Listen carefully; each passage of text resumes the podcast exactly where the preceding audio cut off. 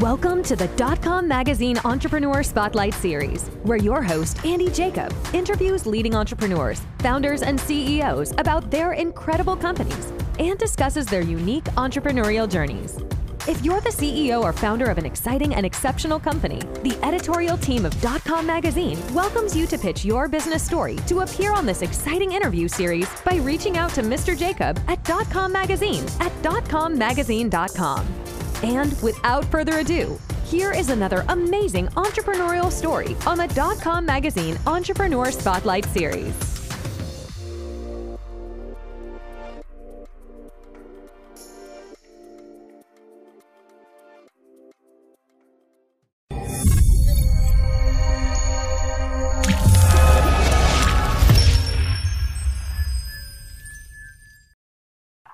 Good afternoon, everyone. Andy Jacob here with the dot com Magazine Entrepreneur Spotlight Series. We have a very special show today, you know, a very important show. Uh, we've been able to get Mr. Jay Cormier, the president and CEO of Eyedaptic, on the show. And it's a very fascinating story. Jay is a very experienced technological executive uh, he's an entrepreneur. He has a strong track record in so many things. He's founded and has grown businesses. He's completed several successful exits, uh, totaling, I think, over $750 million. So he really knows how to do it. He knows how to build a company. He knows what technology is all about. And what he's tapped into is something very important. And it's very important to me and very important to the world because over 200 and 50 million people are affected by retinal disease globally. And he's been able to put together a, a wonderful program, a wonderful wearable uh, that he calls Eyedaptic. And we're going to get into it a little bit. But Jay, thank you so much for coming on the show today. Well, thank you very much for having me, Andy. It's super great to have you. You're a very successful entrepreneur, and now you're you're really helping so many people in the world with Eyedaptic. So let's pull the lens back to 30,000 feet and tell us about Eyedaptic from that level. Sure. Well, at the most high level, uh, as you pointed out, lots of people have retinal disease. One of the leading causes of retinal disease is age related macular degeneration.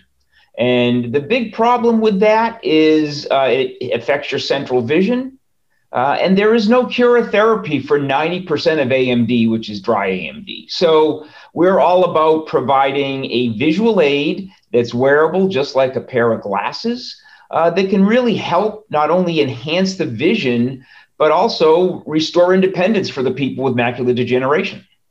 That makes all the sense in the world. It's so important. It's a smart eyewear with your proprietary software that instantly enhances vision. It's very, very interesting. It's non invasive, it's state of the art.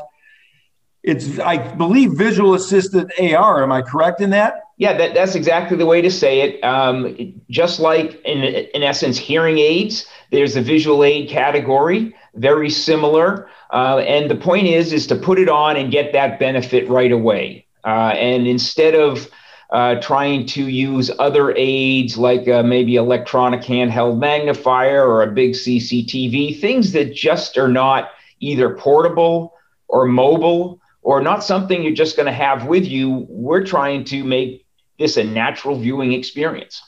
That's awesome, Jay. And this this wearable technology uh, simulates natural vision. It optimizes peripheral vision, which I don't know how how you could actually live without peripher- peripheral vision. I mean, it seems so important. I would imagine when people try the technology on, it's life changing. Well, it is, and and I'm really glad you brought up the peripheral vision point, right? Because with macular degeneration, um, you are losing your central vision, but you're always retaining your peripheral vision.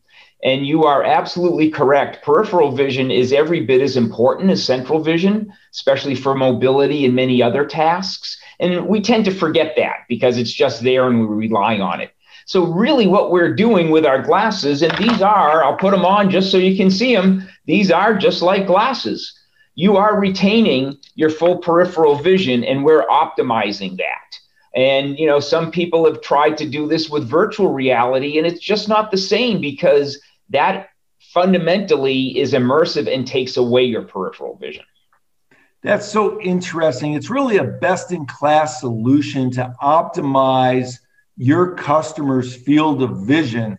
Let's talk about it just a little bit, Jay, because when it started, when, when Eyedaptic started, what was the thought behind it? Was it just that you saw a big problem and you wanted to fulfill a need, or how did it all get started? Take us inside this very fascinating journey sure. So, um, as you pointed out, I have a deep technology background.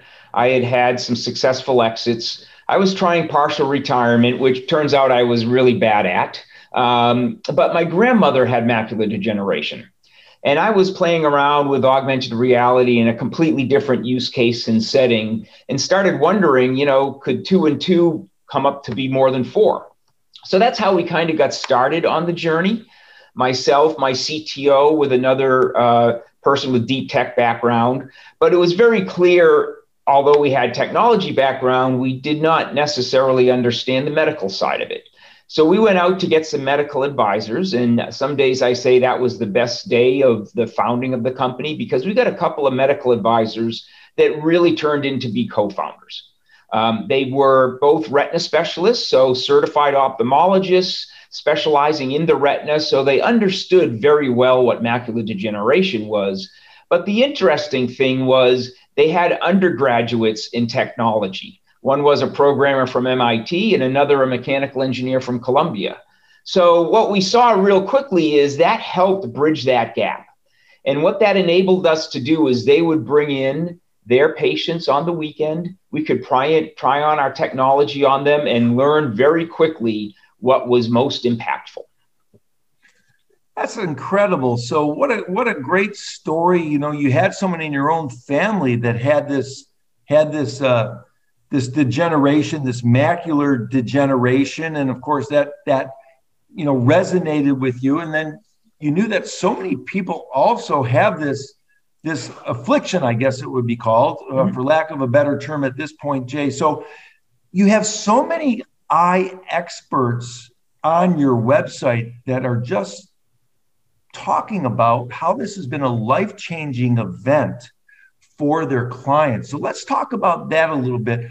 When you're an entrepreneur that's really sort of in the, I guess, in the health field, helping people's health, what's that feel like waking up in the morning as an entrepreneur, knowing that, you know, you that you're going to be changing so many lives and that your future technology that's probably on the board right now will also continue to help improve people's right. lives? Well, it, it's certainly, we all know, um, we hear the stories of entrepreneurship, and it is a real roller coaster sometimes, right? It, it's really uh, pretty much solving problems one day after another. And although that's very invigorating, it can also be exhausting. And there's ups and downs with that. And knowing that you're helping someone and seeing that impact is really, you know, helps keep you going, helps keep the team going, and really helps you keep focused on the long term objective. It's the real truth that you're seeking as part of the business. And we just had a lady come in a few weeks ago. Um, she was, uh, well, she's 90 years old. She has AMD. Unfortunately, it's very, very severe. So one eye is completely um, un- not functional for other reasons, and the eye with macular degeneration, she has 2800 vision. So just for you know comparison, we put on glasses, we correct our vision to get to 2020. When someone gets to about 2070, that's considered the low vision category. And that's really where you get to 2070 is really uncorrectable, if you will. And that's where people can start using our technology to their benefit and really make a big impact. But that keeps progressing, and that progresses to 2200. 2200 is considered legally blind. Okay. Even if you have some peripheral vision, you can still be legally blind. AMD keeps progressing. There's many people out there at 2400. At 2400, for the most part, the doctors stop measuring. 2400 is kind of what they call count fingers. After that, they're just holding up fingers and say, Can you see them? This lady was 20 or is 2800 in her good eye. She put on our glasses. She was able to watch TV again. She saw her grandkids' faces. It was it, just brought tears to everyone's eyes. And that's what keeps you going, especially in a startup. I love it. That's absolutely incredible. What a beautiful story, Jay. And, you know, for people watching the show, you know, there's so much that we take for granted sometimes. And when you hear a story like this and you hear about all the people that get this age related macular degeneration, it really causes a devastation of their vision. It causes vision loss that really is caused by retinal disease. And it puts them in a position where, for example, Jay mentioned this person could not see their grandkids, but they put on this adaptive wearable and there they are. They can see their grandkids again. It must have been just an amazing, amazing experience. Jay, let's let's turn the conversation a little bit to the nuts and bolts because I'm very curious about the supply chain. How does the adaptive wearables get into the hands of the people that wear them? Right. So that's a, a great question, Andy. Certainly, from an operations standpoint, uh, I should point out we are primarily a software company and we are using the best augmented reality hardware out there. So, certainly, the first part of that supply chain is sourcing the best AR glasses. Okay. And so, when those AR glasses, after we vet them, after we qualify them, uh, and it can't be just any AR glasses. They do need to have good enough displays. They do need to have good enough camera quality to meet what we need to do medically, if you will. Uh, but after we bring those glasses up, uh, we, and we bring them in the factory, we're then loading them with our proprietary software, and we sell that as a solution. Okay. Now, some of that we do directly because, again, our local doctors refer a lot of patients of their patients to us and we can sell directly to those patients but obviously as a as an entrepreneur and a small company you need to think about scaling and so how do we reach those patients across the US and across the globe for that matter is really the next challenges so what we did about a year ago is form a partnership with a company called Vispero Vispero is the world leader in low vision aids and they don't have a good wearable. So that's why they were interested in working with us. Uh, and they make a lot of other visual aids, but nothing that's wearable. And so we uh, struck that partnership in order to, uh, in the beginning, gain access to the US market. So now we virtually have another couple dozen sales reps on the street that are trained on the Eyedaptic product as well as a dealer network of over 50 dealers across the US. So this enables us to do what I think is very critical, which is be, be able to give a user a demo and then, you know, then they can buy directly from that dealer, for instance. That's very interesting. And obviously, you know, this this degenerative disease, the macular degeneration has a number of causes. And pardon me for if I maybe garbled the, the, the name a little bit. No, no, that was good. Macular degeneration, AMD.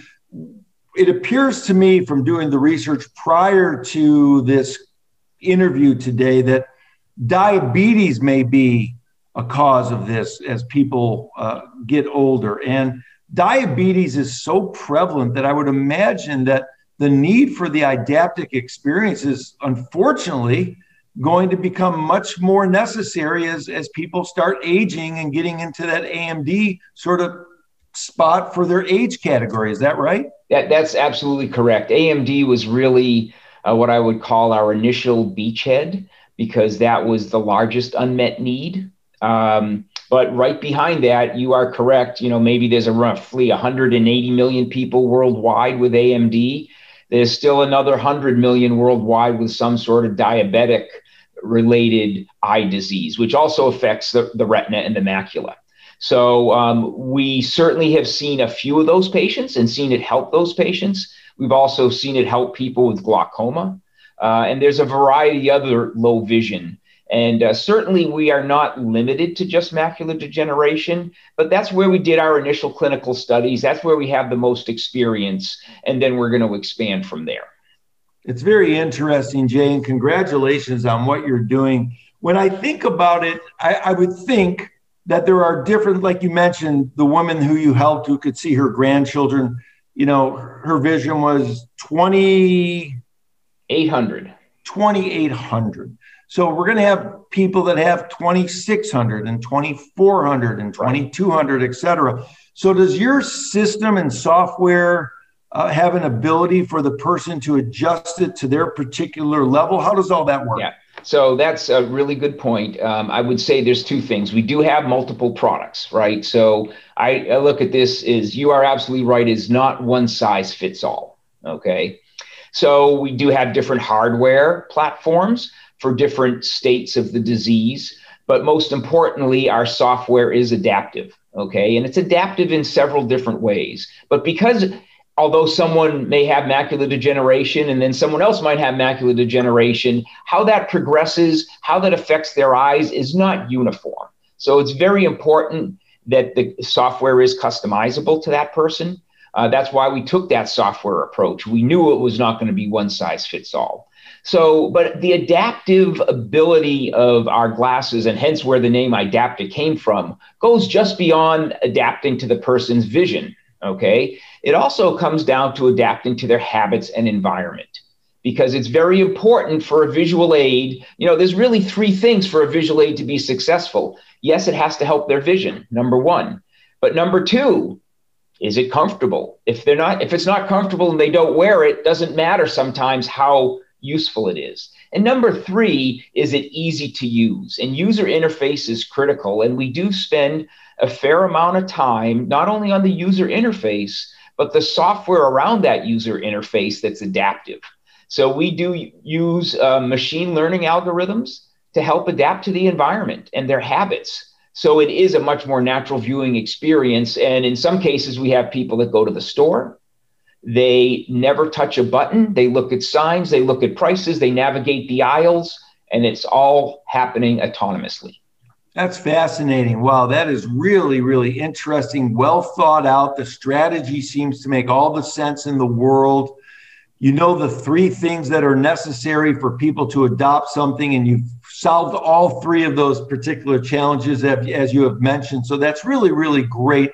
Can you imagine a time when Eyedaptic might be able to help other diseases besides what we're talking about right now? Sure. So there's other retinal diseases, for instance, like um, macular pucker. Okay, this is more of a scarring of the retina, and what that uh, manifests itself as is actually a distortion of your vision.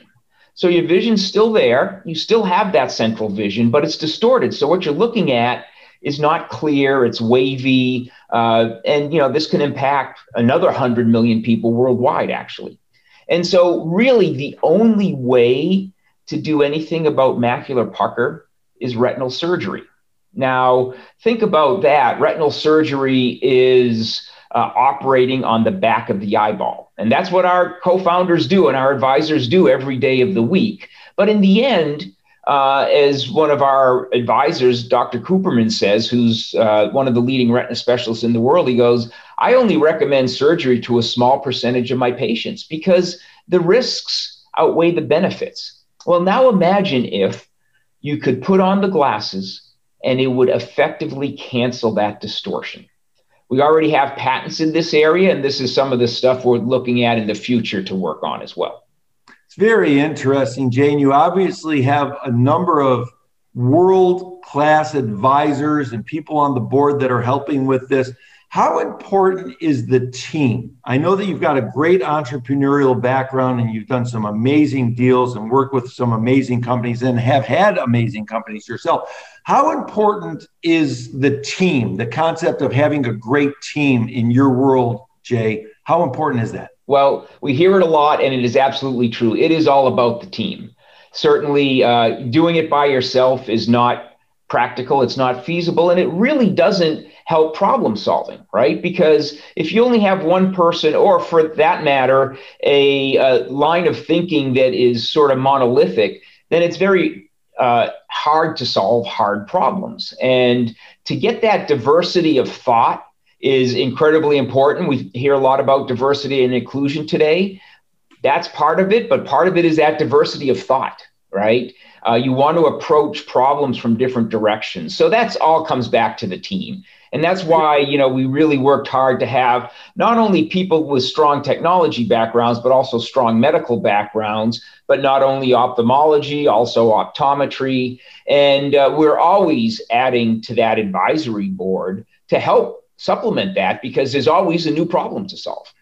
That's very interesting, Jane. And obviously, you've taken your background in electrical engineering as well as, you know, this MBA that you also received, and you've kind of combined business and technology together in a very, very interesting way that's really making a change in the world. So, when we think about Eyedaptic, Jay, when we think about where you're at today versus where you want to be maybe three years out, is it is it a, a horizon that you're thinking about, and and where do you go from here with Eyedaptic? Yeah, so I certainly am thinking about it. Some might accuse me of thinking too far ahead, but I, I think um, there's two ways or two main vectors I think about, and you kind of already touched on them technology and business, right? From a technology standpoint, uh, we really built this company with the assumption that at some point, augmented reality glasses do become more ubiquitous,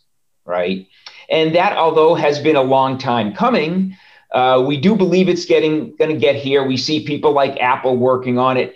When AR glasses become more ubiquitous that do what we want, the whole differentiation, the whole value proposition is going to be in the software. When that day comes, we are going to be in the best position of anyone. So, uh, from a, you know, is that three years out? Yeah, probably, maybe more. Okay. Uh, but then from a business standpoint, we also look at it and say, are we solving a really important problem? And is that market big enough to scale into to be, you know, basically a venture backed company?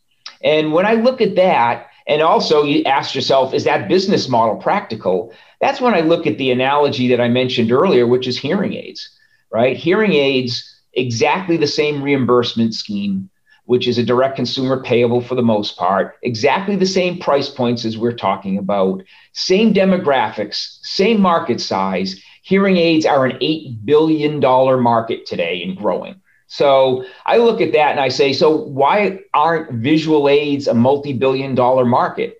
And the answer is when you get the right product, it will be.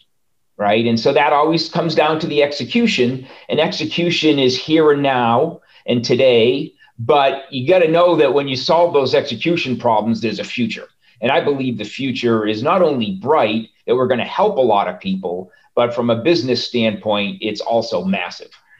That's awesome, Jay. And obviously, the proprietary software is is very very awesome. I'm sure you're you're improving on it all the time, and that's really going to be the thing that separates you from the pack as you go forward. And that sounds like great leadership and very very good out of the box thinking for me because you're really focusing on the software to make a change in people's lives. And this is a great example of technology changing the world. This is a great example of Eyedaptic taking software and making the world a better place, bringing light into the world. You know, sometimes the world can be a dark place yes. uh, for many different reasons, but using technology to change people's lives for the better. And that's really what technology is supposed to be all about. So right. congratulations on that, Jay. That's really, really awesome. You know, thank you, Andy. Before we go today, and I know you only sliced out a certain amount of time for me, I wanted to talk about entrepreneurship because we do have some younger entrepreneurs that watch the show.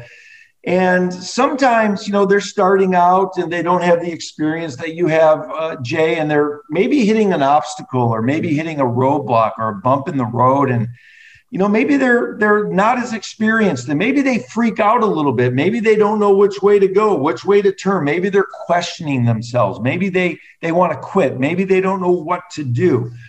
But you and i know as entrepreneurs all entrepreneurs hit those roadblocks maybe it's many times a year maybe it's many times a day you know so so for those entrepreneurs that are hitting a roadblock what kind of advice can you give them based on your experience and background uh, that they can sort of lean on when they get into a tough time.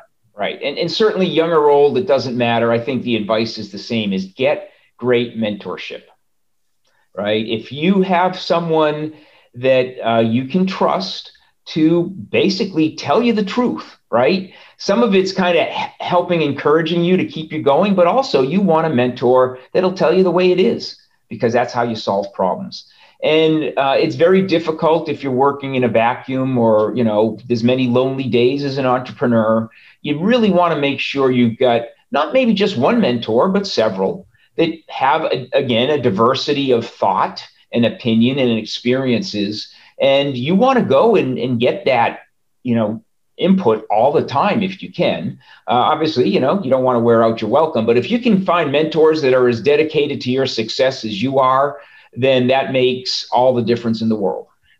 Well, Jay, that makes that that makes great sense. It really does. It's just so important to have mentors around you that you can lean on and advisors and of course surround yourself with the top talent in the world which you've been able to do at Eyedaptic and it's really really remarkable this software driven company that's positioned very nicely today and even better positioned into the future for what you want to do. It's really incredible how many millions and millions 250 million people are affected by this retinal disease globally and there's millions and millions of other people affected by other retina diseases as well. And you really are the go-to solution for these people to change their life and change their world.